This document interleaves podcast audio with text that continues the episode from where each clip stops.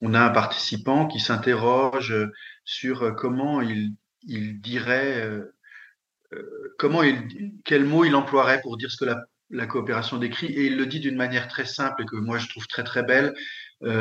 c'est on grandit des autres. Pour nous, coopération rime avec épanouissement. Ça rime avec se grandir. Et ce qui émane des collectifs euh, fortement coopératifs qu'on a pu voir, c'est euh, du coup euh, leur épanouissement, et ça va avec des émotions comme la joie, par exemple. La joie est très forte dans les environnements grandement coopératifs, et c'est étonnant quand je repense. Dans cette marche, on a rencontré plein de gens, plus de 1000 personnes. et on les a rencontrés de manière brève, puisqu'on a passé un jour et demi avec chacune de ces, chacun de ces collectifs. Et c'est étonnant de voir des gens qu'on a rencontrés il y a quatre ans pour une journée et demie et que l'on voit là. C'est incroyable de voir le sentiment euh, de, connexion que l'on a, la joie, le bonheur que l'on a de se retrouver, comme si euh, on était, euh, je ne sais pas, unis. Bonjour et bienvenue dans ce nouvel épisode d'Esprit de coopération. Je suis Claire Giraudet, facilitatrice en intelligence collective, et je vous emmène chaque mois à la rencontre de personnes inspirantes qui vivent ou font vivre la coopération dans un ou plusieurs collectifs. Ce mois-ci, j'ai l'immense joie de recevoir Anne et Patrick Beauvillard, les fondateurs de l'Institut des territoires coopératifs, organisme qui mène des actions recherche sur les processus coopératifs et qui propose des formations sur cette même thématique. C'est François Scotti, mon invité du troisième épisode, qui le premier m'a parlé d'Anne et Patrick. À l'époque, j'avais été rapidement voir leur site internet, mais je n'avais pas assez cheminé moi-même sur la thématique de la coopération pour avoir l'élan de m'y intéresser plus longuement et de les inviter. Les mois passant, je me retrouve avec leur livret sur la maturité coopérative entre mes mains en début d'année 2023. Dans la foulée, je regarde le documentaire Entre les plis consacré à leur action recherche qu'ils ont entrepris en marchant à la rencontre de collectifs qui coopèrent. Et là, je me dis qu'il est temps que je les contacte pour les inviter au micro d'esprit de coopération. Je suis donc très heureuse de partager avec vous nos échanges, un moment suspendu, je crois, une jolie coopération. Bonne écoute Alors, bienvenue Anne et Patrick. Je suis ravie de vous accueillir euh, au micro et dans le podcast euh, d'Esprit de coopération. Bonjour Claire. Oui, bonjour. J'espère que vous allez bien déjà, que, que, vous êtes euh, en, pleine forme et, euh, prêt à, échanger avec moi sur le sujet de la coopération. Euh, avant de démarrer, avant que vous vous présentiez, j'ai envie de démarrer, de vous proposer une petite connexion ben, au temps, à l'endroit où vous êtes, et, parce qu'on est, on est à distance. Donc, pour qu'on puisse se connecter dans nos différents lieux où on est. Euh, j'ai envie que vous me racontiez, si vous avez envie, de, me dire ce que vous entendez autour de vous. Quels sont les deux, trois sons euh, voilà, que, que vous entendez là, là d'où vous êtes Moi, j'entends les ouvriers d'un chantier. Alors, on est dans un appartement, dans une rue euh, peu passante de, de Paris et euh, l'immeuble d'à côté est en train d'être ravalé. Et on n'entend pas encore les kerchers, les trucs comme ça, mais on entend quand même les pas assez lointains des ouvriers sur la sur l'échafaudage. Moi, j'entends ça. Oui, euh, j'allais dire exactement la même chose. Forcément, on est au même endroit, donc euh, euh c'est un bruit qui est assez prégnant actuellement dans notre vie, euh, sans être intrusif outre mesure. Donc ça, c'est plutôt cool. Euh, alors moi j'entends aussi, euh, mais ça c'est ici, c'est ailleurs, euh, des petits sifflements dans mes oreilles. Mais bon, voilà, ça fait partie de la vie. On appelle ça des acouphènes. Et qu'est-ce que j'entends d'autre? Bah, J'entends également la machine à laver le linge qui tourne. voilà. C'est ben, finalement, quand je le dis, je me rends compte à quel point c'est ça la vie. Mm. C'est toutes ces petites choses euh, euh, qui ont besoin d'exister, de, se faire. Euh, et, voilà. C'est ça, c'est ce que j'appelle le ronronnement d'une maison. c'est ça, exactement. exactement. Et moi, je vais vous partager ce que j'entends. Bah, j'ai mon chat qui est pas très loin, que j'entends ronronner, euh, qui, qui, qui, aime être avec moi quand je suis dans mon bureau, donc il, n'est est pas loin. Euh, et puis alors, je ne les entends plus parce que j'ai fermé la fenêtre, mais euh, j'ai la chance d'habiter à la campagne. Et donc, on est dans la période de nidification des oiseaux. Et donc, ça, ça grouille de chants d'oiseaux de toutes sortes. c'est très, très agréable. Et de bourdonnement d'insectes en tout genre aussi, parce qu'il y a beaucoup de fleurs en ce moment. Et donc, on sent la vie aussi. Alors, c'est pas la vie de la maison, c'est pas le ronronnement de la maison, mais c'est le ronronnement de la nature qui se réveille. Et c'est assez, finalement, on a l'impression que c'est assez calme, mais en fait, il se passe plein de choses, donc c'est réjouissant. merci pour, pour cette connexion, pour que je me sente aussi un peu, euh, un peu chez vous et puis que vous un peu chez moi. Voilà.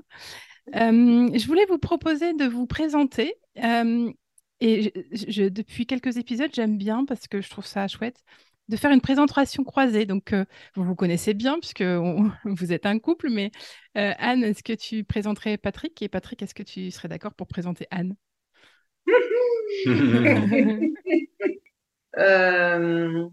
Qu'est-ce qui commence à présenter l'autre? En tout cas, là, tu nous prends au dépourvu, donc c'est bien, c'est bien, ça n'a pas été préparé, euh, et ça, c'est une très bonne chose, on apprécie. Hein. Eh ben, écoute, vas-y. Hein, je vais présenter mon amoureuse, alors.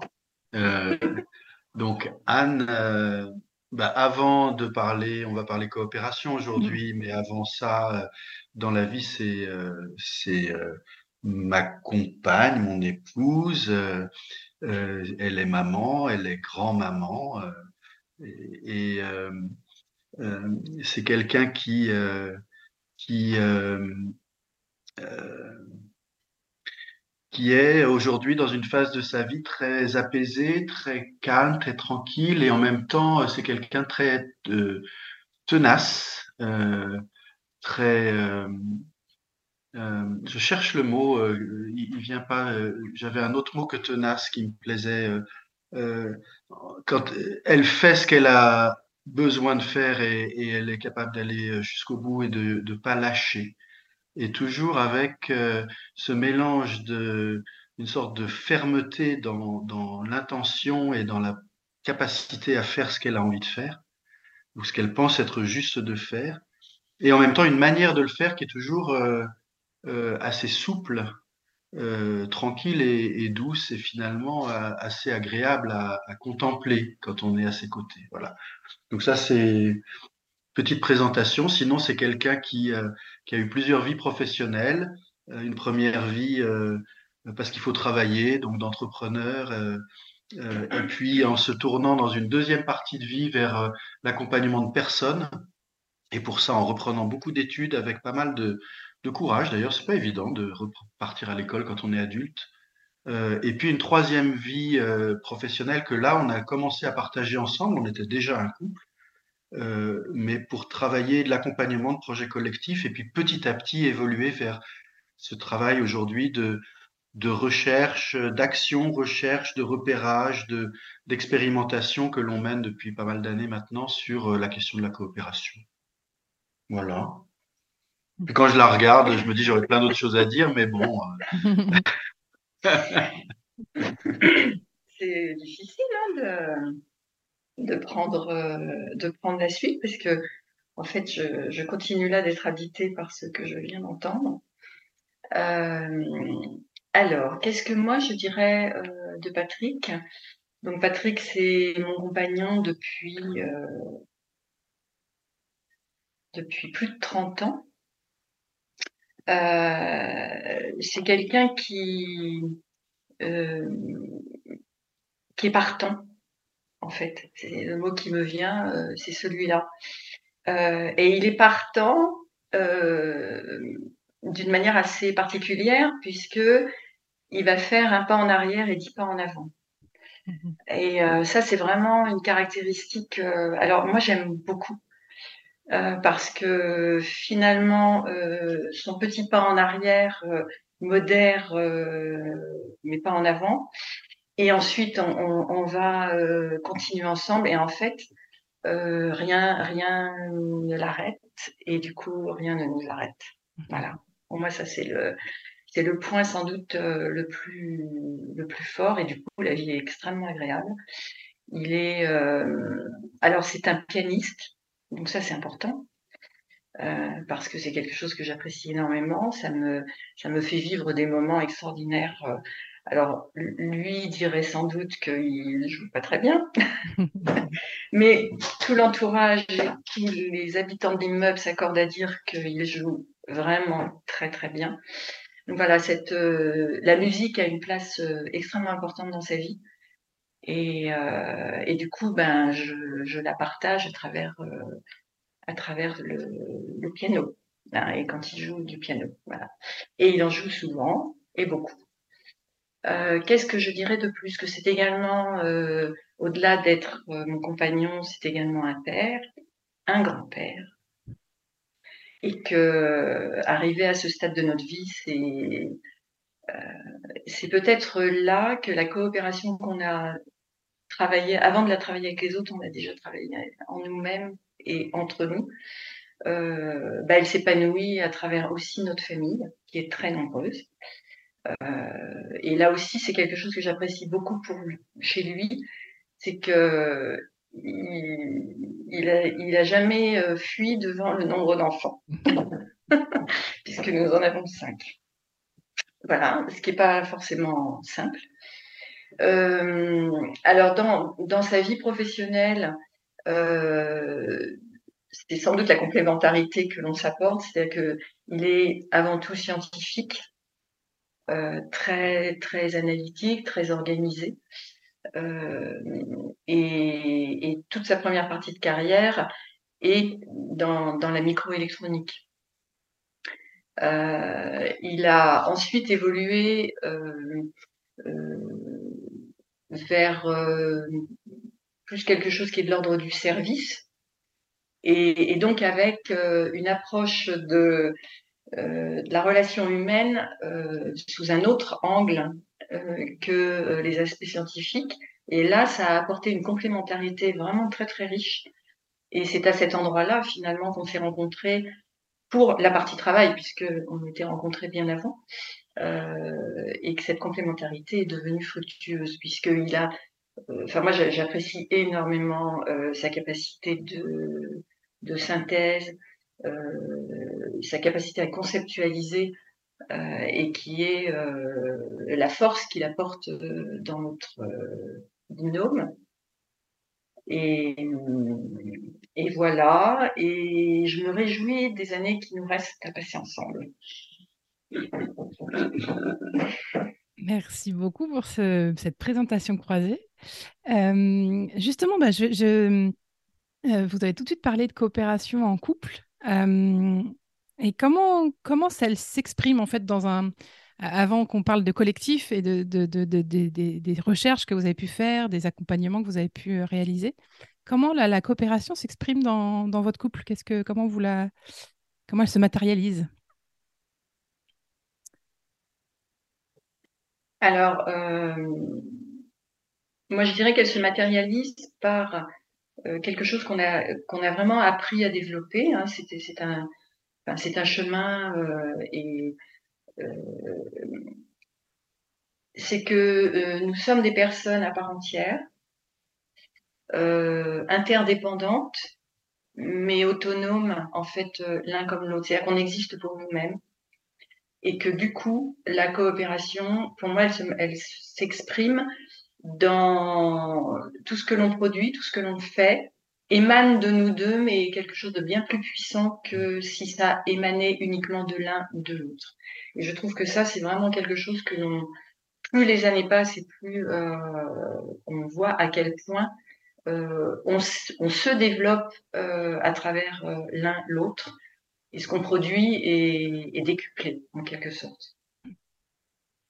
Oui, c'est c'est un peu la même idée que je, qui, qui, me traversait quand tu posais la question, Claire. C'est, c'est que euh, c'est assez drôle d'ailleurs parce que j'étais en train de penser, je commençais par penser ce que la coopération n'est pas euh, en, en, en, réfléchissant à notre couple et je me disais, la coopération n'est pas un mode d'organisation, une manière de faire, une manière de se partager les rôles ou les machins, une sorte de compromis entre toi et moi. Voilà, ça n'est pas ça, ça n'a rien à voir avec ça en fait.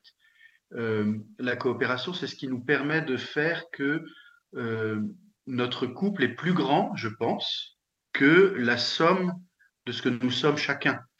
Euh, et c'est ce que tu viens de dire d'une autre manière. Et, et, pour moi, c'est très, très, très clair que nous n'aurions ni l'un ni l'autre fait ce que nous avons fait ensemble. Nous n'aurions pas pu le faire. nous n'aurions pas su le faire. Et donc, c'est bien, euh, et, même dans notre, dans, si on sort de l'univers du travail et dans notre vie quotidienne, la manière dont on, euh, habite une maison, la manière dont on vit la relation avec ses enfants, euh, etc. on n'est pas dans un partage des, des, tâches, on est vraiment, je mmh. pense, dans une co-construction d'un ensemble qui devient oui, où le tout est plus grand que la somme des parties, quoi, pour reprendre quelque chose dont on va sans doute reparler à nouveau en parlant de coopération. Mmh. Mmh, mmh. J'aime bien poser une question et, je trouve qu'elle est, elle est, pertinente à, ce moment-là à mes invités.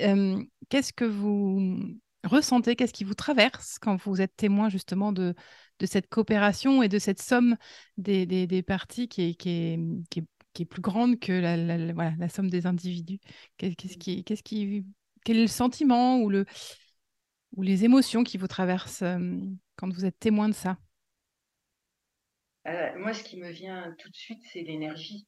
En fait, c'est incroyable comment euh, c'est énergisant, en fait. Et, et, et, dans notre vie, que ce soit quand on est euh, en action euh, de travail, euh, en interaction avec d'autres même, que ce soit quand on travaille ensemble à la maison, ou qu'on soit dans notre vie en règle générale, moi je sens très nettement que continuer de comment de cultiver ça, euh, me donne une énergie absolument euh, incroyable. Et je sens très nettement en creux des moments euh, où on peut être en désaccord. Et si, si on bascule sur l'aspect, bah non, mais je tiens à mon truc, alors l'énergie s'en va. Et, ça, et en fait, bon, parce que c'est quelque chose aussi qui, qui, je pense, fait partie vraiment de nous, euh, eh bien, c'est très facile de se dire, mais non, mais le désaccord est normal. Et donc, ça redonne automatiquement de l'énergie. Donc, ce mot, ce mot énergie, euh, c'est quelque chose qui me traverse complètement euh, et auquel je tiens parce que quand on y a goûté, en fait, euh, on peut plus s'en passer de cette belle énergie. En fait. C'est marrant que tu dises énergie parce que moi je pensais à un autre endroit et qui peut sembler contradictoire, mais qui l'est pas du tout. Euh, je pensais tranquillité. Et, et euh, on pourrait se dire, bon, ça montre bien que énergie, c'est pas apathie, quoi, tu vois. Ah euh, tranquillité, c'est pas apathie. moi, ce que, ce que ça évoque pour moi, la, quand la coopération est aboutie, c'est une, une sorte de paix intérieure qui vient de la confiance, qui vient du fait de la confiance dans le fait que nous serons plus grands ensemble. Et cette confiance-là, elle apporte pour moi beaucoup de tranquillité.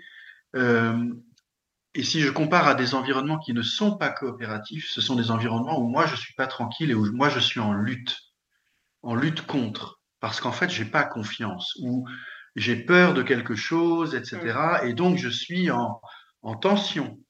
Euh, et quand la coopération euh, euh se matérialise, s'exprime, se vit tranquillement, euh, et ben cette tension-là, elle disparaît. On n'est plus dans la lutte et du coup, euh, c'est un sentiment d'apaisement. Et si on fait paix plus énergie, ben, ça donne force. Hein. Euh, ça donne, ça donne capacité à faire des choses incroyables.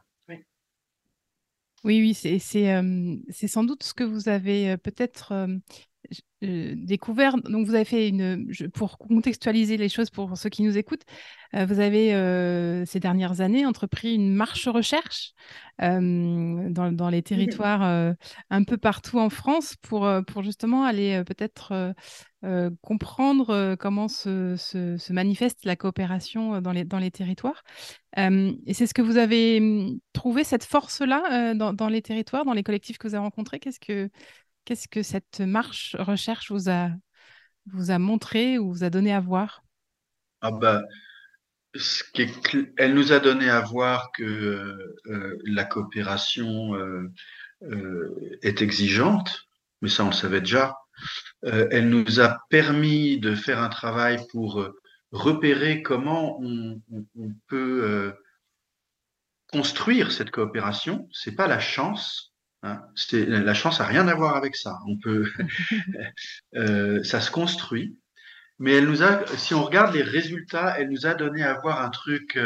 pour nous, coopération rime avec épanouissement. Ça rime avec se grandir. Et ce qui émane des collectifs euh, fortement coopératifs qu'on a pu voir, c'est euh, du coup euh, leur épanouissement, et ça va avec des émotions comme la joie, par exemple. La joie est très forte dans les environnements grandement coopératifs, et c'est étonnant quand je repense. Dans cette marche, on a rencontré plein de gens, plus de 1000 personnes. et on les a rencontrés de manière brève, puisqu'on a passé un jour et demi avec chacune de ces, chacun de ces collectifs. Et c'est étonnant de voir des gens qu'on a rencontrés il y a quatre ans pour une journée et demie et que l'on voit là. C'est incroyable de voir le sentiment euh, de, connexion que l'on a, la joie, le bonheur que l'on a de se retrouver, comme si euh, on était, euh, je sais pas, unis. Et, donc cette, cette joie, cet épanouissement des personnes, ça c'est quelque chose qui moi me marque beaucoup. C'est pour ça que je pense vraiment que la coopération est un moyen, est un procure une émancipation des individus. Oui. alors en, en t'écoutant, je me dis peut-être qu'il faut aussi euh, faire le contrepoint de ça, euh, parce que euh, pour éviter de, de penser que la coopération est c'est une forme de comment on pourrait dire, j'ai pas trop envie d'employer ce terme que tout le monde emploie, qui est bisounours, c'est ça? Bon, mais j'en ai pas d'autres. Voilà, vous avez ce côté un peu angélique. Voilà, c'était mm. le terme, c'était le terme que je cherchais. Euh, parce que tout ce que vient de dire Patrick est, vraiment juste et on a beaucoup d'exemples. Euh, et ces collectifs, on ne peut que les en remercier. Ces collectifs ou ces morceaux de collectifs, parce que ça ne veut pas dire que tout le monde dans un collectif coopère, mais euh, merci à eux parce qu'ils nous ont enseigné, en fait, et, et avec beaucoup de générosité, euh, donner cette, euh, ce matériau euh, qui a permis de faire notre action, marche, recherche, tel que tu le positionnais.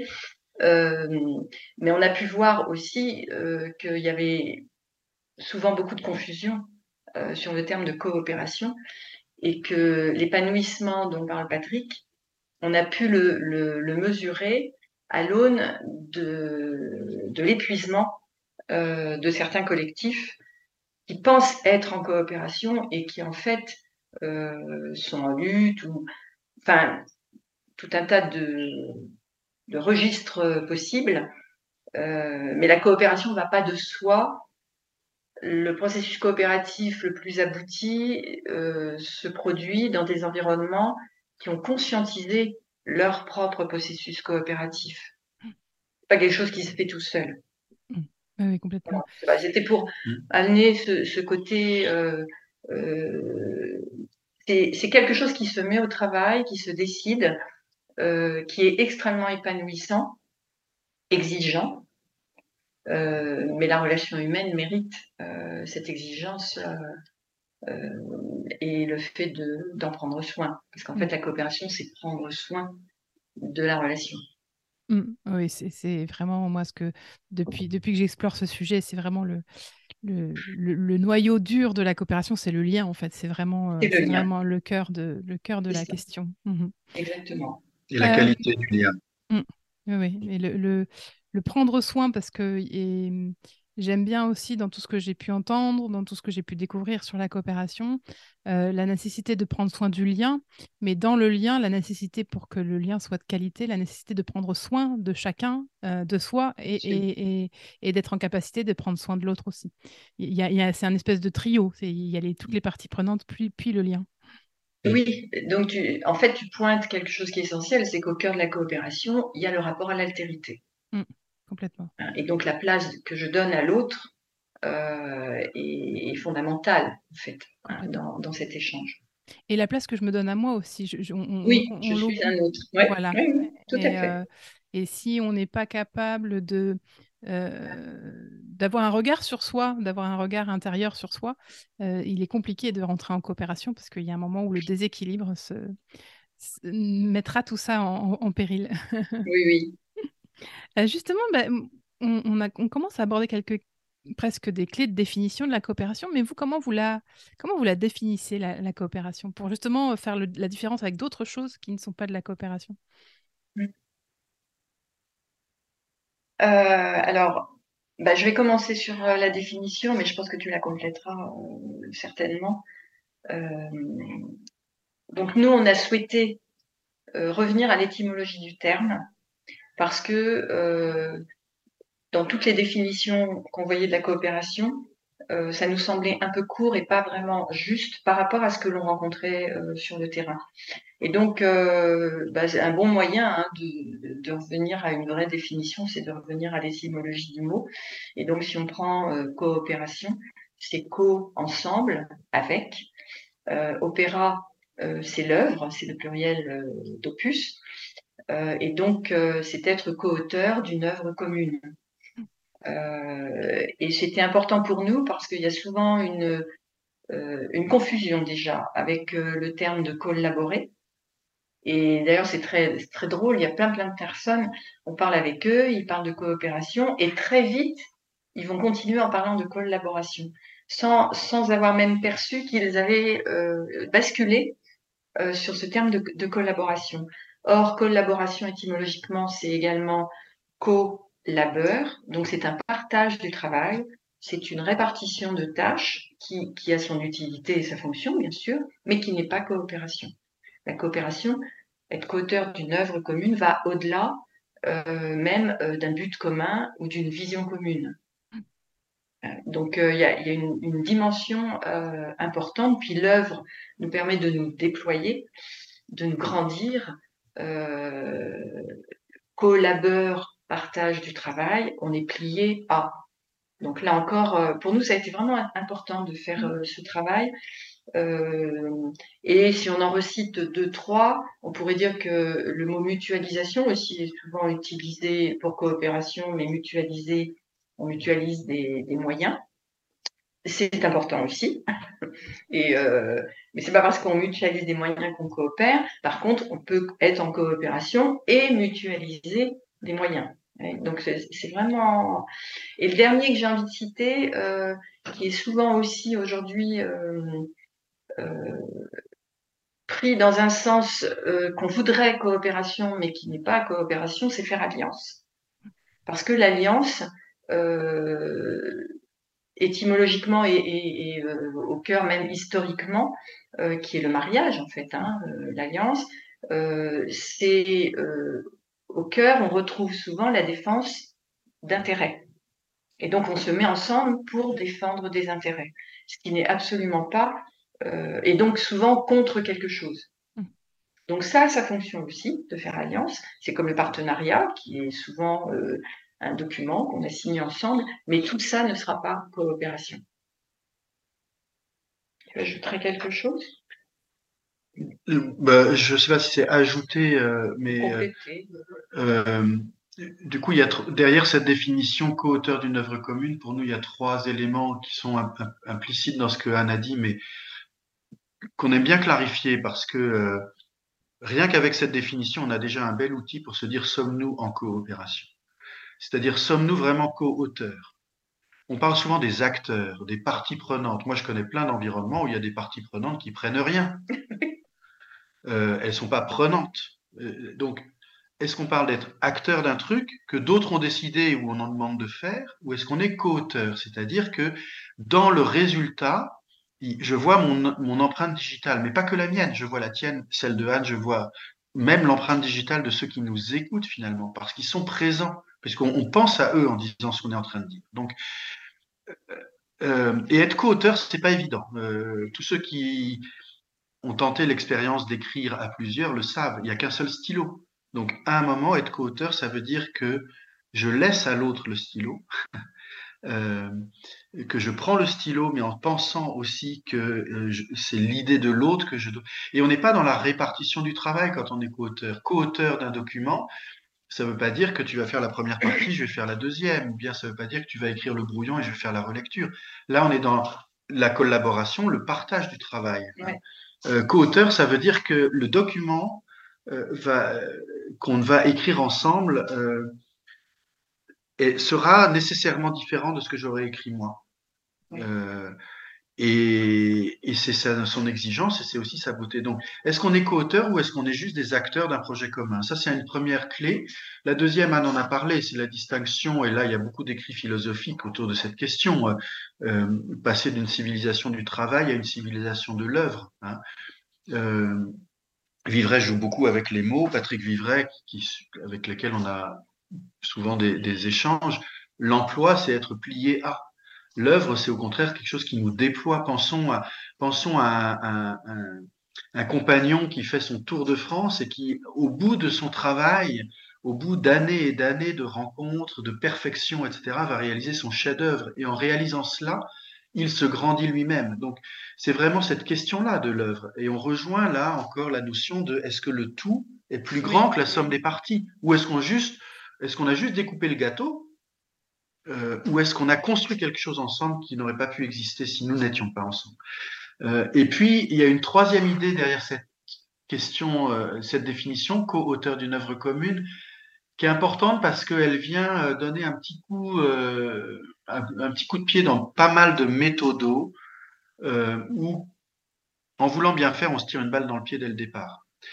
C'est l'œuvre qui est commune. C'est-à-dire, c'est ce que l'on va, c'est le résultat de ce que l'on va construire ensemble. Mais c'est pas forcément nos objectifs qui sont communs. Et bien souvent, on part en se disant, il faut commencer par définir nos objectifs communs. Ah oui, mais alors, et honnêtement, si on commence à, ne faire que des choses sur lesquelles on a des objectifs partagés, on va pas faire grand-chose. Parce qu'on s'est rendu compte que dans tous les projets coopératifs, les raisons d'en être de chacun sont très différentes, très profondes et très intimes. Et donc très uniques. Euh, on voit des gens qui participent à, je sais pas, un projet de tiers-lieu parce que euh, certains parce qu'il a besoin d'un espace de, de, de, d'un lien Internet, d'autres parce qu'il a besoin d'un sas entre la maison, le boulot, etc., d'autres uniquement parce qu'ils y trouvent du lien, d'autres, etc., etc. Et ce qui va faire la beauté du lieu, c'est d'être capable de faire vivre ces aspirations multiples. Et donc, euh, c'est l'œuvre qui est commune, c'est pas les objectifs. Euh, or bien, et, et, donc plutôt que de plutôt que de chercher des objectifs partagés dans les projets coopératifs, on aime bien dire commençons déjà par partager nos objectifs, c'est-à-dire nos aspirations individuelles, uniques, euh, singulières de chacun. Et, et, le projet, il va devenir intéressant. L'œuvre, elle va devenir vraiment une œuvre si elle permet de nourrir cette diversité-là. Donc, ouais. J'avais juste envie d'ajouter du coup qu'il y a une autre chose que l'on fait souvent, c'est de dire on va partager donc euh, l'objectif commun et nos valeurs communes. Or, la, coopération n'a rien à voir avec des valeurs partagées. C'est-à-dire qu'on confond souvent coopération et sympathie. Euh, on peut être euh, en sympathie et se dire bon bah c'est bien, on coopère parce qu'on a tous des valeurs communes, mais on n'a pas besoin d'être en sympathie euh, pour être en coopération.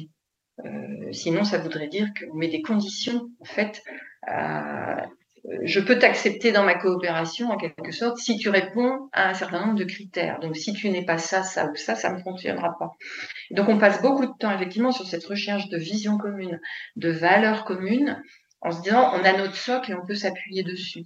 Alors que la coopération, c'est un processus vivant et dynamique qui va s'entretenir, se nourrir, naître, se construire, se pérenniser uniquement par la manière dont on entre en relation avec l'autre et réciproquement avec au cœur l'idée que euh, l'autre a quelque chose à m'apprendre. Ça veut pas dire qu'on est d'accord sur tout, puisque c'est l'art de vivre dans les désaccords, pas de les éliminer, de vivre avec les désaccords qui ne manquent pas d'exister dans nos vies, bien évidemment.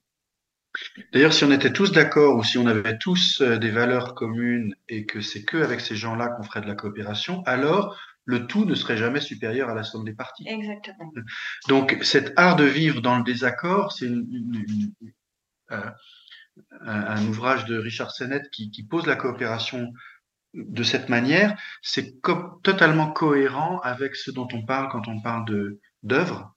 Euh, et puis il y avait du coup une autre idée que j'avais, mais elle s'est évadée. Euh, elle reviendra. J'ai envie de rebondir sur euh, euh, le, terme déployer, grandir et, l'apprentissage. Je, mets tout ça dans, dans, le même nuage, dans, le même, dans la même sphère. Dans la coopération et dans ce que vous en dites, j'entends aussi dans la coopération, chacun apprend quelque chose à l'autre et, c'est un enrichissement euh, euh, personnel, euh, mais, multiple, c'est-à-dire que chacun, il, sort grandit, il apprend des choses, ce qui n'existe peut-être pas non plus dans la collaboration ou dans l'alliance ou dans, tout ce que tu as, tu as pu citer, Anne. Ah ben, c'est clair que la notion d'œuvre et la notion d'épanouissement, de grandir, elle, elle, est dans la, elle est une spécificité de la coopération elle n'est pas nécessairement euh, présente dans les autres euh, modes de faire ensemble. Mm.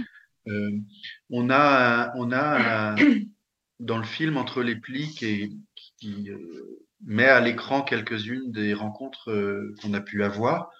On a un participant qui s'interroge sur comment il, il dirait, comment il, quel mot il emploierait pour dire ce que la, coopération décrit, et il le dit d'une manière très simple et que moi je trouve très très belle. Euh, c'est euh, on grandit des autres. Euh, et je crois que c'est ça. Et d'ailleurs, Éloi Laurent a fait un ouvrage intéressant qui s'appelle L'impasse collaborative pour une véritable économie de la coopération, et où il, où il, montre, et c'est très en lien, très, très, très cohérent avec nos travaux, il montre que euh, dans la coopération, nous devenons pédagogues les uns pour les autres. Euh, et donc cette vertu-là de apprendre de la diversité, elle est absolument euh, et de l'altérité. Et au contraire, ne pas la gommer, mais en faire quelque chose de cette différence, elle est tout à fait centrale. Et du coup, ça m'amène à, me dire que c'est intéressant à, cet endroit-là de, de, poser une distinction aussi, parce que la coopération, elle se passe entre personnes, au-delà des rôles, des responsabilités euh, qui existent, bien entendu, mais c'est entre, personnes euh, que ça va se jouer. Euh, alors que si on reste sur la répartition des tâches, la collaboration, les partenariats, etc., il y a un filigrane permanent, bah, une expertise, une hiérarchie, il y a quelque chose. Alors ça ne veut pas dire que dans la collaboration, on ne pourrait pas développer la coopération on peut, si on, si on mesure à quel point, au-delà de notre hiérarchie, nous restons des personnes et à cet endroit-là, euh, la coopération va venir enrichir finalement notre collaboration. Euh, je ne sais pas si c'est clair là ce que je suis en train d'exprimer. je crois que c'est vraiment euh, important. En tout cas, c'est l'occasion là qu'on a depuis le début de nos échanges de, poser ça, hein, que c'est hmm. vraiment entre les personnes et que euh, que l'on, c'est ce qui fait que c'est un élément émancipateur en fait euh, des individus.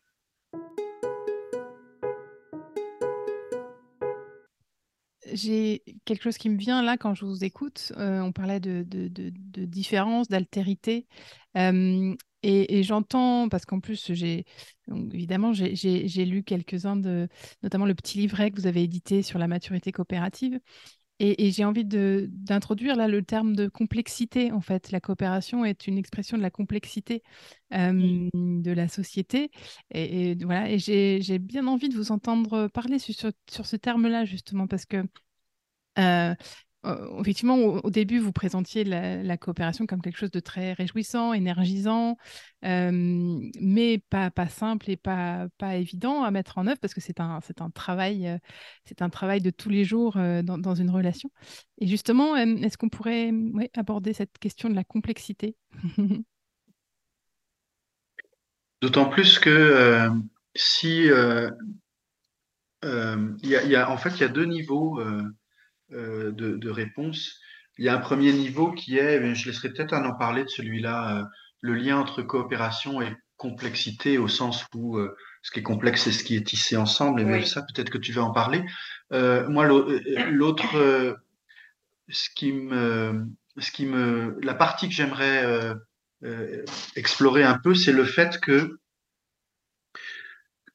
pour réaliser notre travail, de repérer ce qui fait coopération et comment on nourrit le processus coopératif, nous n'aurions pas pu le faire sans nous outiller euh, comme corpus méthodologique euh, de base euh, ce que, de, de, la pensée complexe développée par Edgar Morin. C'est-à-dire que tant que nous sommes dans des schémas où on recherche des relations de cause à effet euh, séquentielle, etc. Avec, par exemple, un, exemple de ça, c'est la recherche de bonnes pratiques, la pratique qui permettrait de réussir, etc. Tant qu'on est dans ces schémas-là, on ne peut pas comprendre ce qui se passe et comment se passe un environnement coopératif, parce que euh, parce qu'il est complexe par nature. Et donc, il ne faut pas chercher à le simplifier. Il faut au contraire chercher à vivre dans cette complexité et se repérer dans cette complexité. Et c'est la pensée complexe d'Edgar Morin qui nous a permis de comprendre comment et pourquoi des gens qui font des choses apparemment similaires obtiennent des résultats radicalement différents, parfois réussis, parfois des échecs patents, euh, et, et, puis des gens qui font des choses radicalement différentes obtiennent parfois des résultats parfaitement similaires en termes d'ambition, parce qu'on n'est pas dans les relations euh, euh, très simpliste de recettes. On est dans, au contraire, euh, euh, quelque chose de beaucoup plus complexe. Mm. Et, embrasser la complexité, c'est euh, se donner les chances de vivre en coopération. Mm. alors, ce que je pourrais ajouter, c'est que, bon, déjà, il y a souvent confusion entre complexité et compliqué. Et d'ailleurs, tu l'as posé euh, au départ euh, en disant, ben, on, a abordé pour l'instant la coopération comme quelque chose d'épanouissant, d'énergisant, etc. Donc on pourrait se dire, ben, c'est voilà. Euh, et pourtant, ça demande à, être mis au travail en permanence. Et donc, c'est complexe. non, enfin, la complexité ne veut pas dire que c'est compliqué. Donc, c'est pas compliqué, c'est simplement euh, changer de paradigme et, comprendre que dans notre vie, dans nos vies, dans nos fonctionnements d'humains, nous sommes des êtres complexes dans un environnement complexe euh, et dans un mot qu'on entend énormément aujourd'hui, à l'intérieur d'un système, étant nous-mêmes un système, c'est-à-dire que tout est système, tout est complexe. Complexe, c'est complexus, si on revient encore à l'étymologie des termes. Et complexus, c'est ce qui est tissé ensemble. Quelle que soit la nature de ce qui est tissé ensemble. Euh, même dans notre corps, on a, on a un muscle, le complexus, qui, dans, dans lequel passent les différents euh, euh, flux euh, et qui ne sont pas véhiculés par un, une même sorte de tuyau, on va dire. donc, donc en nous-mêmes également, cette complexité existe.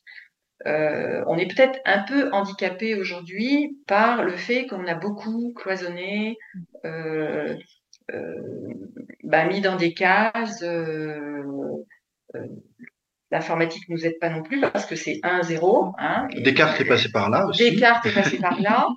Euh, et que euh, Alors Vivray dirait, on n'est pas des cerveaux sur pattes, mais c'est exactement ça. Et qu'on a besoin euh, plus de conscientiser que d'apprendre, parce qu'en fait, nous sommes faits de complexité. Dans tout un tas de, moments de nos vies, on trouve ça tout complètement normal d'absorber cette complexité. Et puis, dans les relations avec les autres, alors il y a tout un tas de choses qui nous rattrapent et on oublie que c'est la complexité.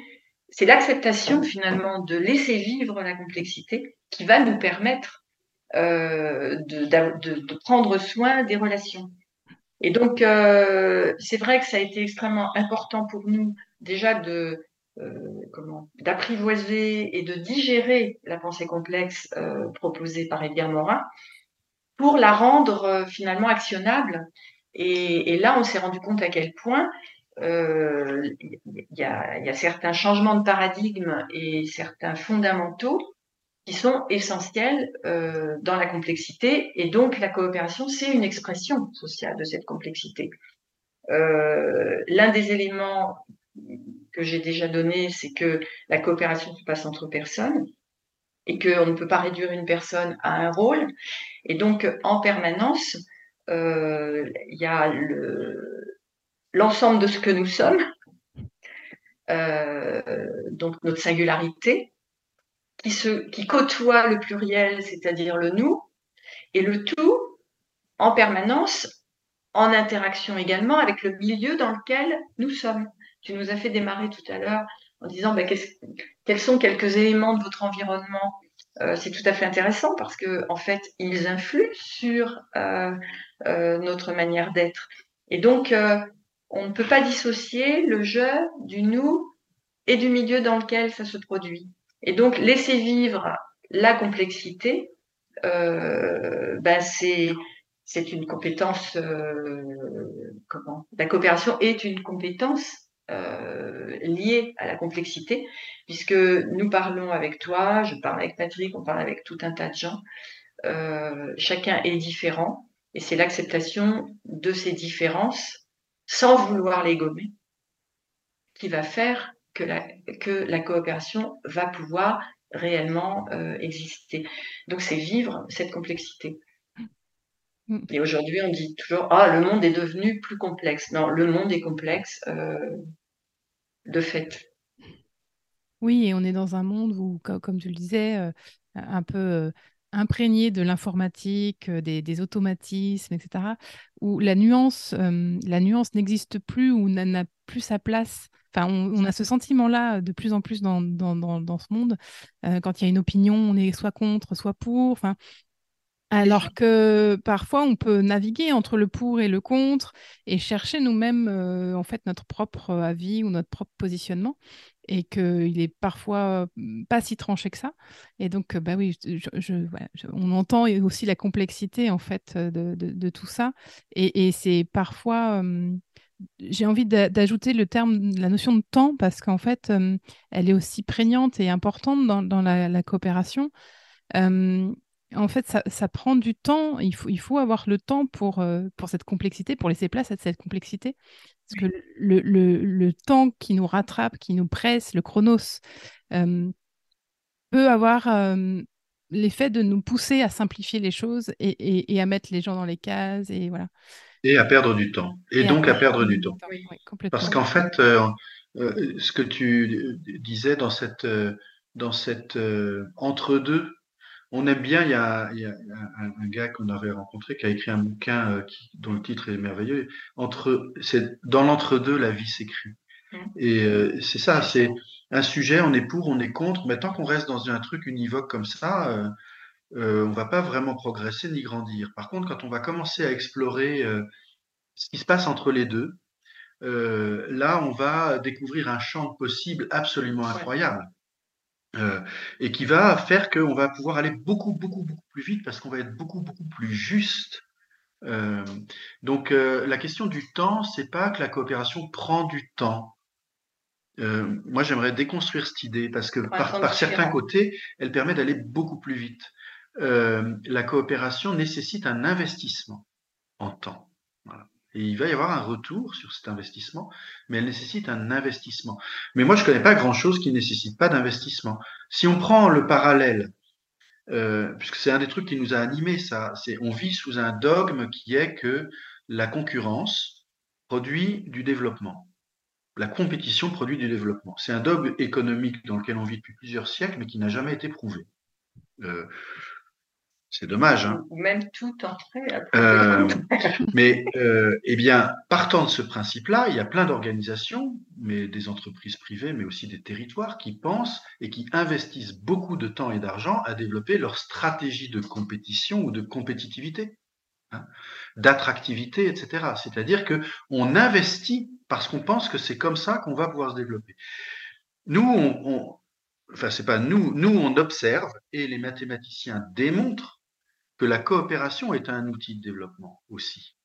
Et ça rejoint tout ce qu'on a dit sur le fait de grandir, etc. Mais quelles sont les entreprises, les associations, les collectivités qui développent, qui investissent du temps et de l'argent pour développer leur coopérativité, comme ils développeraient leur compétitivité? Ben, Très peu. Donc, évidemment, on a l'impression que ça prend du temps parce qu'on se trompe tout le temps, parce qu'on croit faire des trucs, on fait le contraire, du coup, on n'a pas les résultats qu'on attendait. Du coup, on se dit, ah là là, c'est compliqué. Et puis, tiens, encore hier, on discutait avec quelqu'un qui nous a dit, on avait oublié hein, une partie prenante, mais il nous avait pas dit qu'ils étaient là, ces gens-là. On a pris ça comme un coup de poignard dans le dos. Euh, oui, alors, vous imaginez. Mais si on avait regardé le système et qu'on s'était dit mmh. comment on, agit avec les acteurs de cet écosystème en coopération, on aurait été beaucoup, beaucoup, beaucoup plus vite. Donc, c'est juste passer du temps à un autre endroit que celui où on passe beaucoup de temps aujourd'hui. Oui, complètement. Euh, du, bah, bah, du, coup, j'avais quelque chose aussi qui vient de s'échapper. Euh, c'est pas grave, euh, mmh. ça, ça Je, j'ai envie de rebondir sur dans ce que tu dis, Patrick. J'entends le. on est souvent dans le faire et on oublie d'être dans l'être, en fait, et, d'être euh, d'être dans la présence. Je sais pas, qu'est-ce que qu'est-ce que ça t'évoque, toi ça... Ah bah, mais euh, bien sûr, bien sûr. Et euh, l'un des l'un des des éléments très importants, le premier fondamental pour nous de la coopération, quand Anne disait ce sont les personnes qui coopèrent, je suis plus que mes actions tu es plus que tes actions, bien évidemment. Et ce que Morin euh, nous invite à faire dans la pensée complexe, et il a écrit là-dessus euh, dans euh, notamment, bah, j'ai oublié le nom du, du, bouquin exactement, mais son projet pour l'éducation, mmh. c'est à embrasser ce qu'il appelle la compréhension humaine des choses, et pas seulement la compréhension intellectuelle des choses. C'est-à-dire, et tant qu'on est uniquement dans la compréhension intellectuelle des choses, on ne va pas pouvoir euh, atteindre ce niveau de présence dont tu parles, qui nécessite que ça n'est pas uniquement la compréhension humaine, mais c'est la compréhension relationnelle, la compréhension émotionnelle, etc. Tout ce qui nous constitue, tout ce qui fait de nous des êtres vivants. Euh, et c'est pas que nos pensées ni nos actions, c'est tous nos ressentis, etc. Donc la coopération, elle doit se passer à ce niveau-là.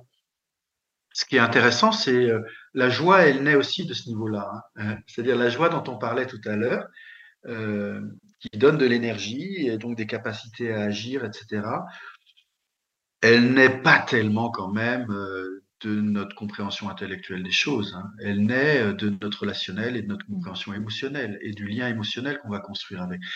C'est les émotions qui nous font mettre en mouvement. Hein. Tu m'as appris ça, Anne, que émovérer et mouvement, c'était la même racine. Les émotions sont ce qui nous met en mouvement. Donc, si on se contente de, du faire, euh, du rationnel, euh, du logique, etc., euh, on se prive de ce qui nous met effectivement en mouvement. Mmh. Du coup, alors ça, ça, rejoint effectivement cette compréhension humaine que nous invite à embrasser Edgar Morin en disant que si on ne rentre pas dans la compréhension humaine des choses, il y a une partie qui nous échappe. Et euh, c'est ce qui a été aussi au cœur de notre décision de faire ce travail, c'est que on voyait bien à quel point euh, il y a une grande partie euh, de, des interrelations qui se passent de manière implicite. Et donc implicite, c'est ce qui est entre les plis, c'est-à-dire que c'est là, c'est à l'œuvre, mais on ne s'en préoccupe pas. Et donc, c'est ce qu'on appelle aussi très souvent les signaux faibles.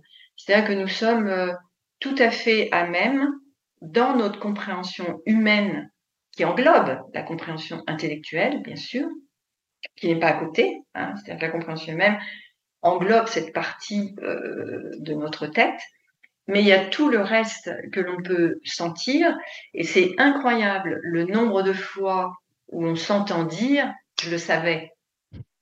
Eh bien, c'est ça qu'il faut apprendre à, à, prendre en compte de suite. Euh, si je reprends l'exemple qu'a donné Patrick là, dans la discussion qu'on a eue hier ou avant-hier sur euh, ce collectif qui se dit bah oui mais alors euh, euh cet acteur qui nous manque euh, ils nous l'avaient pas dit ils nous ont donné un coup de poignard dans le dos etc il faudrait pouvoir s'arrêter juste à on n'a on n'a pas il y a quelque chose qui nous a échappé. Donc de quelle manière on peut en tenir compte et de quelle manière on, reprend un peu de, hauteur pour regarder de nouveau euh, l'écosystème, euh, pour s'assurer que voilà, ça c'est, ça prend pas beaucoup de temps, c'est extrêmement productif et très énergique. Euh, or, 99% du temps, on ne va pas faire ça. On va passer beaucoup de temps à discuter euh, et, et, à juger hein, ou à évaluer euh, que ça aurait dû être comme ci, comme ça, etc. Donc on a, on a besoin de réapprendre euh, à utiliser les signaux faibles qui sont là. On a tout à notre disposition et donc à redévelopper cette compréhension humaine des choses qu'on sait faire dans certains domaines, hein, parce que c'est évident que si j'ai faim, les signaux, je vais en tenir compte. Mais le nombre de fois où on sent des choses et on balaye, on est fatigué, non mais c'est pas grave, voilà. Et eh ben, il faut apprendre à prendre des éléments au fur et à mesure où ils se présentent. Et donc cette compréhension humaine, elle est vraiment extrêmement importante dans la coopération. J'ajouterais, euh, parce que tu parlais d'un mot que, qui, est, qui, est, un très beau mot, qui est le mot de présence. Euh, euh, pour être présent, il faut être, euh, pour être présent, il faut être disponible. Ouais. La disponibilité, c'est l'une, c'est on a repéré nous neuf temps nécessaires à la coopération, qui sont des temps et pas des étapes. Hein. C'est pas d'abord ça, puis ça, puis ça. Non, c'est neuf temps. Le processus il se nourrit de, de, moments qui ont des intentions différentes euh, et qui ont des que l'on va construire de manière euh, différente, qui ont une couleur différente, un usage, etc. L'un de ces neuf temps, c'est la disponibilité.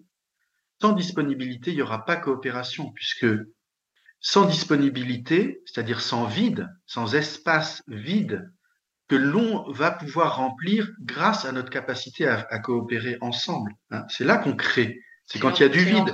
S'il n'y a pas de vide, il n'y a jamais de création. Il n'y a pas d'innovation dans les environnements qui n'ont pas de vide et pas de disponibilité. Donc, mais le faire, puisque tu disais faire et être, euh, il y a plein de gens qui s'épuisent à faire et ils font tellement qu'il n'y a jamais cet espace de vide qui leur permet la disponibilité. Peut-être la première étape qu'on pourrait leur faire, leur donner, leur premier conseil qu'on pourrait leur donner, c'est de dire arrêtez un instant de faire et regardez-vous faire. Se regarder faire, c'est déjà agir. Hmm. C'est déjà euh, se mettre dans une position où on se dit ah peut-être que je pourrais faire autrement. Peut-être que je pourrais voir, ben, voir ce que je des choses que je n'ai pas vues, etc., etc. Donc euh, la question de la présence euh, de la disponibilité, elle est centrale et elle nous renvoie à un drame euh, absolu aujourd'hui qui est que euh, on, on, supprime les temps de vide et on pense que les temps de vide sont inutiles. Or, les temps de vide sont les temps de création.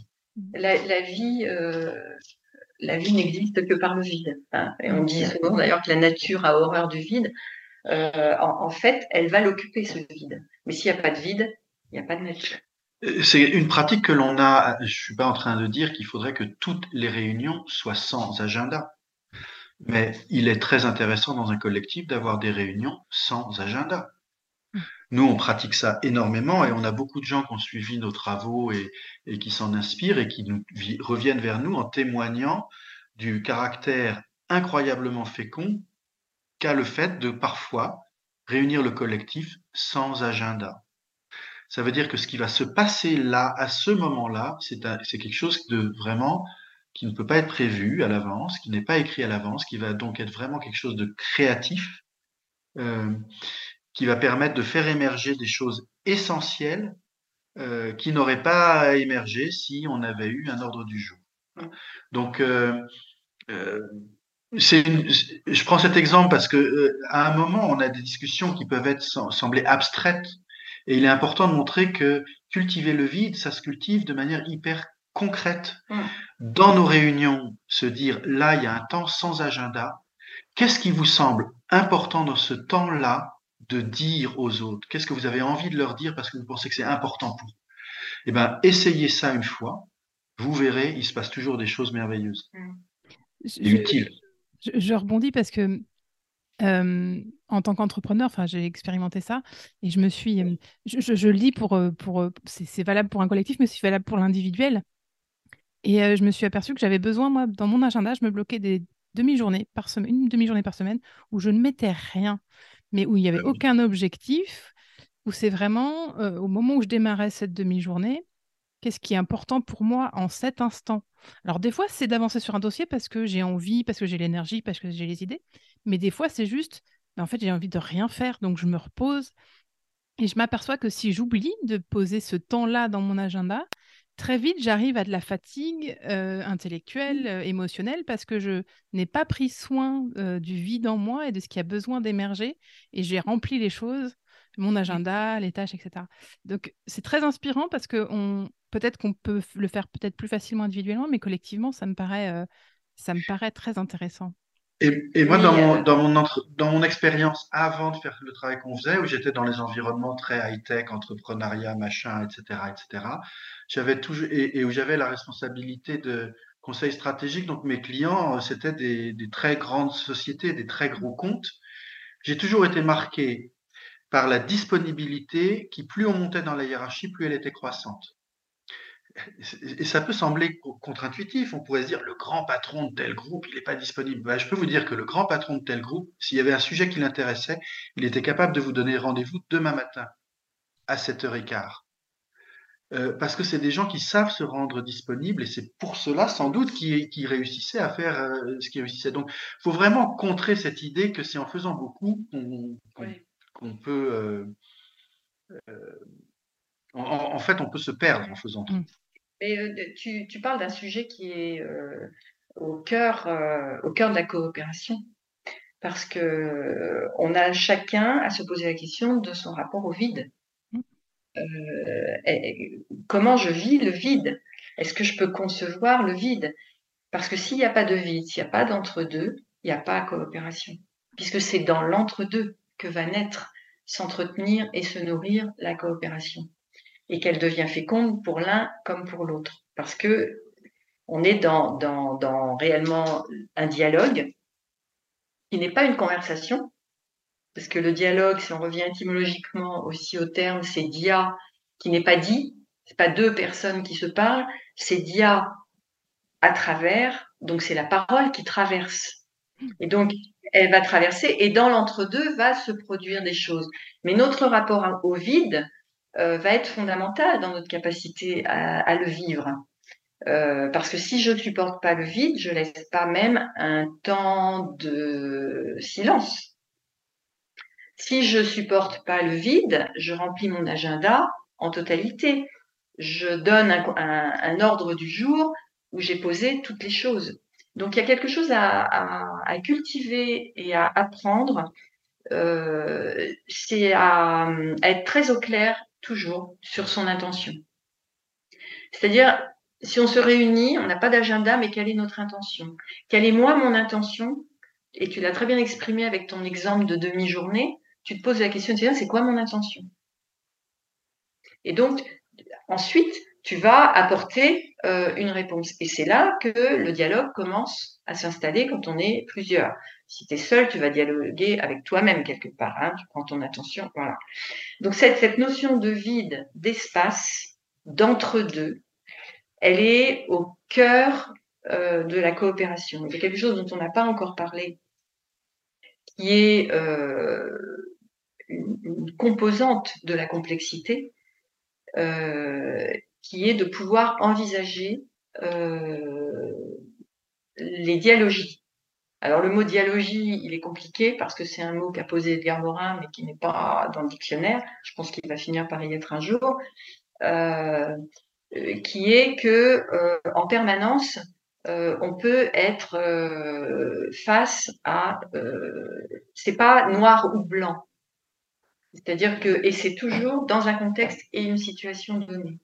Parce qu'un des éléments qu'on ne sait plus faire aujourd'hui, c'est qu'on est en capacité de parler de manière un peu dans l'absolu. C'est-à-dire, euh, on aborde le sujet, mais on le il est décontextualisé en permanence, donc on fait de l'échange d'idées. Euh, mais c'est pas à cet endroit-là qu'on va coopérer. On va coopérer dans un contexte et une situation donnée en permanence. Et donc, euh, l'exemple que donne souvent Edgar Morin, c'est euh, l'ordre et le désordre ils cohabitent en permanence dans nos mondes, dans notre monde. Euh, L'un n'est pas mieux que l'autre, mais de quelle manière, dans chaque moment, dans chaque situation et dans chaque contexte, on peut les voir le voir à l'œuvre? Et donc, une dialogie, ce sont deux logiques qui peuvent être complémentaires, qui peuvent être contradictoires, qui peuvent s'opposer. Et c'est dans l'entre-deux, dans un contexte donné, qu'un équilibre va euh, se créer, une réponse va s'apporter. Et donc, si je ramène ça à la coopération, ben, la coopération, c'est une compétence dialogique, puisque à minima, deux personnes sont deux logiques différentes. Et donc, c'est bien dans l'entre-deux que va naître quelque chose. Euh, mais si on rentre dans la discussion, parce qu'on pense que moi, j'ai les bons arguments par rapport à l'autre, alors on va être dans un échange, une, une, joute en fait. Hein, on va essayer de convaincre. Donc on rentre dans quelque chose qui est plus guerrier que coopératif. Donc cette notion de dialogie, elle est vraiment au cœur même de la complexité. Et si on, si on regarde ça de manière très très simple, en permanence, nos vies sont faites de choix dans un contexte euh, pour s'habiller, pour manger, pour aller à un endroit. Enfin, peu importe, on est toujours entre deux éléments et c'est toujours dans l'espace euh, que l'on va prendre une décision. Peut-être que, enfin, moi là, j'aurais envie de donner un exemple. Je ne sais pas si ça te convient, Claire. Bah, oui, je, pense que pour, euh, oui, ça pourrait être éclairant pour ceux qui nous écoutent.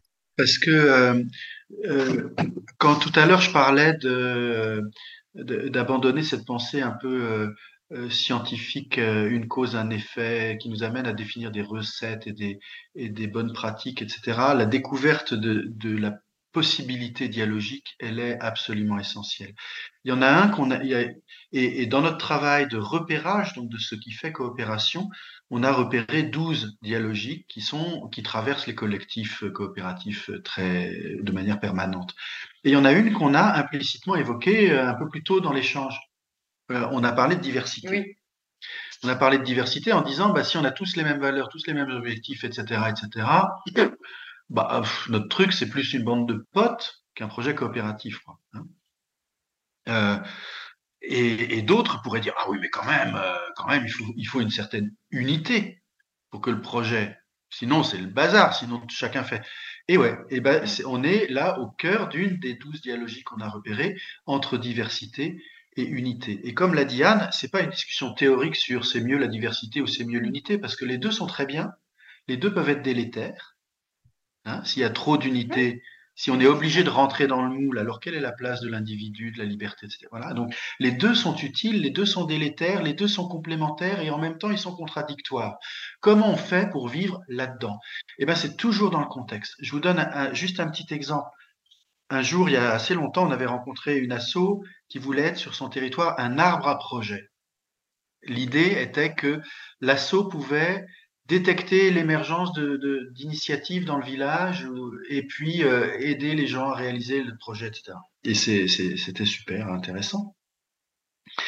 Et donc, ils cultivaient cette diversité. Et le soir de notre arrivée, ils avaient décidé d'inviter euh, les principaux adhérents de cette association à dîner. Et ils se sont rendus compte, en nous accueillant, qu'en fait, ils ne se connaissaient pas les uns les autres. C'est-à-dire que tout le monde connaissait le président et le trésorier, mais les porteurs des, les porteurs d'initiative ne s'étaient jamais rencontrés finalement. Donc, ils se sont rendus compte eux-mêmes qu'ils avaient cultivé l'arbre, les branches de l'arbre, mais pas le tronc. Et que peut-être que ça leur manquait. Vous voyez, c'est quelque chose de très spécifique dans un contexte donné, dans une situation. ils ont nourri, ils ont su nourrir la diversité, et à un moment, ils se disent, ah ouais, mais il faut quand même qu'on veille aussi à nourrir notre unité. Et il y a en permanence une danse j'aime bien ce mot danse, danse D-A-N-S-E, euh, entre ces deux logiques, entre une, unité, diversité, pour arriver à faire vivre ce processus. Mm. Et c'est dans cette danse que va se nourrir le processus coopératif. Des dialogies comme ça, on en a repéré 12 dans le concept de maturité mm. coopérative. Et du coup, ça fait juste le lien avec les signaux faibles, parce que on a tout un tas d'éléments dans l'environnement, dans l'écosystème, qui nous montrent quelles sont les logiques à l'œuvre. Et donc de pouvoir et, développer sa maturité coopérative, euh, c'est apprendre euh, ben, à aller voir et du coup à faire vivre dans l'espace, dans un contexte donné. Euh, c'est vrai aujourd'hui, ça sera peut-être pas vrai à un autre moment, mais un autre signal nous montrera qu'il faut faire évoluer ce que momentanément on a décidé de faire là pour cette situation-là. C'est passionnant tout ce qu'on se raconte. je vois qu'il est déjà 11h10 et je, pour expliquer le concept du vide et, ça fait complètement écho à ce qui vient de se passer depuis cette heure, c'est-à-dire que moi j'ai encore du mal à travailler ma peur du vide.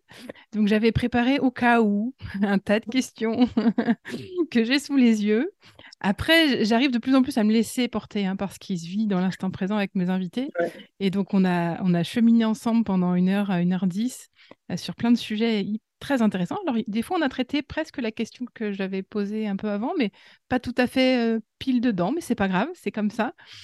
Et il s'est passé quelque chose de, de, très, de très chouette. Enfin, je, en tout cas, je l'ai vécu comme ça, moi. Euh, vous, dans le documentaire Entre les plis, euh, vous posez cette question et vous en parlez aussi dans, vos supports de prendre de la hauteur, de, prendre l'image de la montgolfière. Et donc, j'ai envie de vous inviter, là, avant qu'on arrive à la fin de notre échange, à monter dans la montgolfière ensemble et à hum, regarder ce qui s'est passé. Justement, j'ai commencé un peu à l'évoquer là, mais qu'est-ce que, qu'est-ce que vous voyez là quand on, quand on prend la montgolfière ensemble? Alors, moi, je, je vois euh, une expression euh, de la complexité, c'est-à-dire que euh, pour ma part, ben, j'ai rien préparé, j'ai j'ai laissé vivre ce que tu apporterais, laisser émerger ce qui émergerait. Et en fait, je, je, je vois un chemin de cette montgolfière. C'est-à-dire que j'ai l'impression qu'on a cheminé ensemble sur ce chemin euh, et, combien finalement euh, la cohérence s'installe au fur, et, au fur et à mesure du chemin. Voilà, c'est vraiment ça que, que j'ai vécu là pendant une heure dix, tu dis. J'ai pas regardé ma montre, mais une heure dix. Patrick, euh, oui, moi je, je suis toujours, euh, je suis toujours euh, agréablement surpris.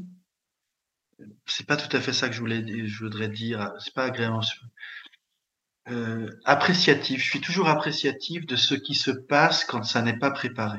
Mmh. je me dis qu'on passe beaucoup de temps à préparer des trucs qui, euh, comme ils sont préparés à l'avance, ne sont pas forcément aussi justes que ce qui doit être quand c'est spontané. Euh, et euh, effectivement, il y a plein de choses qu'on aurait pu dire sur maturité coopérative qu'on n'a pas dit. Mm. Et il y a plein de questions que tu avais peut-être préparées ou pressenties qu'on n'a pas traitées. Et, et euh, mais on a fait autre chose. Et c'est dans cet inattendu-là qu'il se passe des choses qui peuvent être intéressantes et qui nous font avancer. Sinon, on se raconte toujours les mêmes histoires. Donc, euh, moi, j'ai l'impression qu'on a vécu ça et, euh, et que c'est super tranquille et je pense que ça apporte euh, des choses. Et puis, dans la montgolfière, j'ai aussi cette très intéressante expérience que tu nous as fait vivre au tout début, où je me dis, qu'est-ce que j'ai dit, moi, de Anne? Et qu'est-ce que Anne a dit de moi? Ça, c'est des choses. Alors là, pour le coup, c'était pas du tout pensé. Euh, c'est des choses. Je sais pas si on avait déjà fait cet exercice.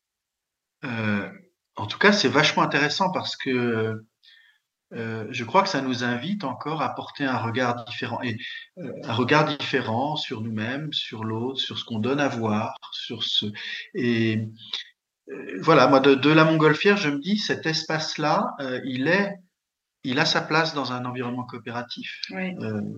il, a donne, il donne place à l'altérité d'une autre manière. C'est quelque chose que j'ai vécu de manière très intéressante aussi. Et, et c'est drôle si je laisse la montgolfière euh, euh, il y a une légèreté absolument incroyable euh, qui, m'habite. et j'ai l'impression d'avoir vécu un moment d'humanité. Eh ben, je, partage cette, cette perception-là aussi, Anne, avec toi. Je me suis effectivement reconnectée à mon, à mon humanité. j'ai J'étais heureuse d'être accueillie telle que je suis aussi, telle que ce que je vous ai proposé. voilà, c'est très. et c'est ce que je perçois beaucoup dans, quand je suis en coopération. J'ai ce sentiment d'accueil de qui je suis qui est extrêmement gratifiant, réjouissant, qui donne de la force aussi parce que ça, ça nous permet de nous ancrer. Et donc, oui, moi, dans la, dans la montgolfière, j'ai je, vois aussi pour moi beaucoup d'inspiration pour mes pratiques professionnelles. dans la facilitation, on a tendance à préparer des déroulés à préparer plein de choses. Et, ce, que, ce que vous m'avez partagé aujourd'hui va m'interroger sur ma pratique. Je, voilà, je, ça me, je repars avec des choses voilà, euh, je ne sais pas comment ça va prendre corps, je ne sais pas comment ça va se manifester, mais je, sais qu'il y a des choses qui ont été semées et, qui seront euh, très intéressantes à l'explorer.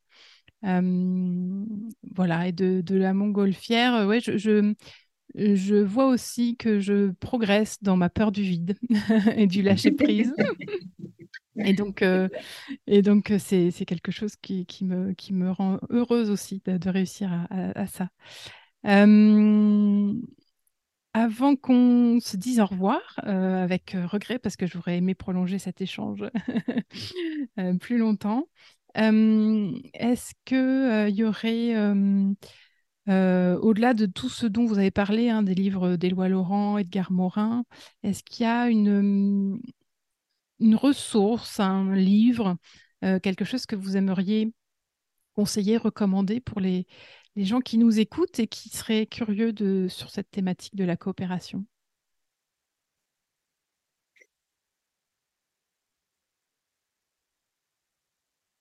Euh, moi, il y a quelque chose qui me vient. Alors, euh, ça pourrait paraître assez éloigné,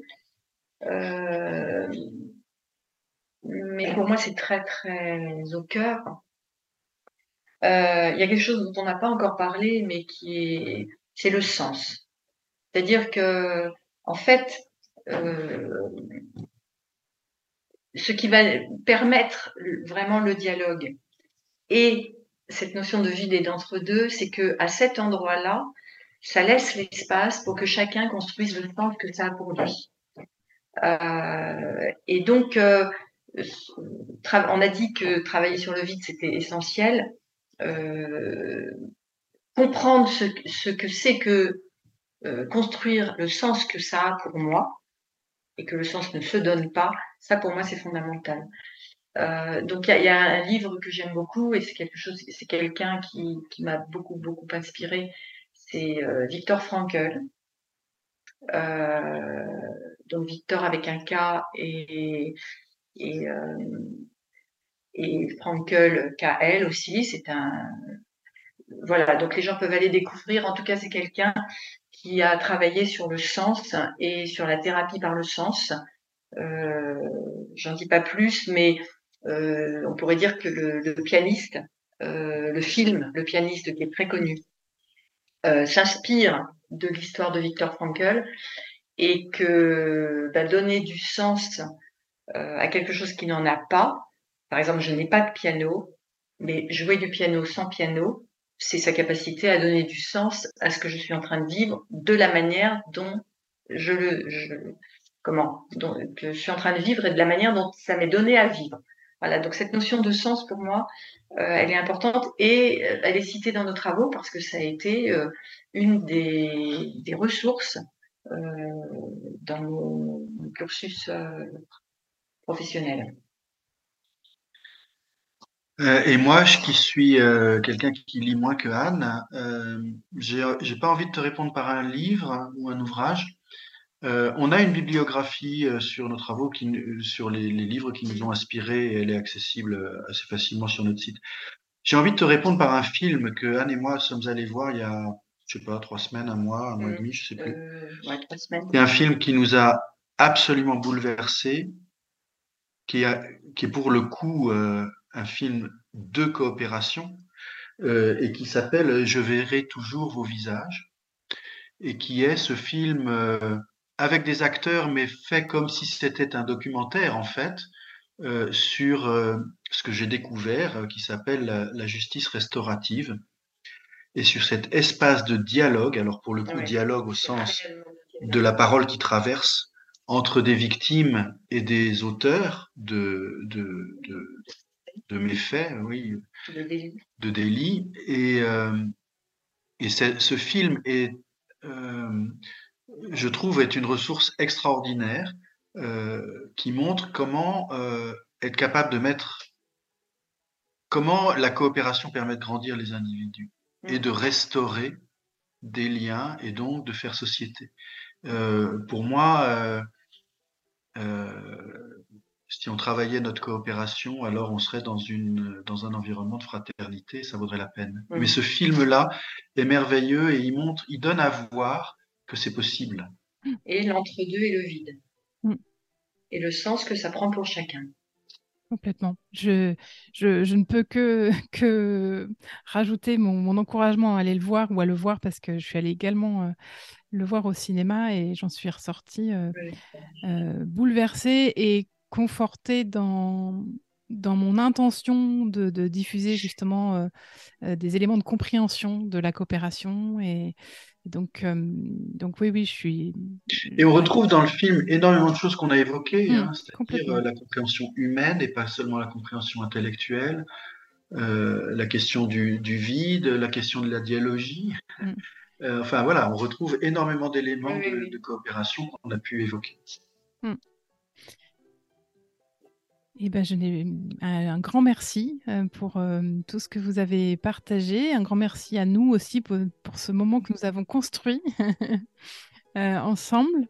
je mettrai évidemment dans la description du podcast le lien vers le site Tout, tout, sur le livret, sur le documentaire, que évidemment j'invite les gens à, à regarder si cet échange les a interrogés, les a rendus curieux. Euh, donc ça s'appelle Entre les plis. J'ai perdu le nom du réalisateur, mais peut-être que Guy Baudon. Voilà. Je remettrai tout ça dans la description euh, de l'épisode. Euh, et je vraiment encore un grand merci. Le, ce moment a été délicieux, on va le dire comme ça.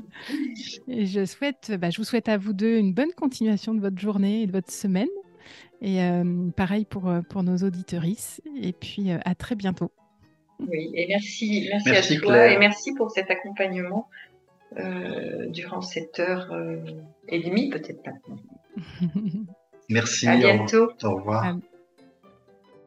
Merci à vous pour votre écoute. J'espère que cet échange vous aura donné envie d'insuffler et de vivre la coopération autour de vous, de tester des choses pour créer cet espace où la coopération peut émerger. Si vous avez envie d'approfondir euh, les sujets de la coopération, d'explorer d'autres façons de travailler en équipe, de vous outiller pour insuffler l'esprit de coopération dans vos collectifs, je vous invite à vous abonner à ma newsletter. Je l'envoie environ tous les 15 jours. Pour cela, vous retrouvez le lien d'inscription dans la description de l'épisode.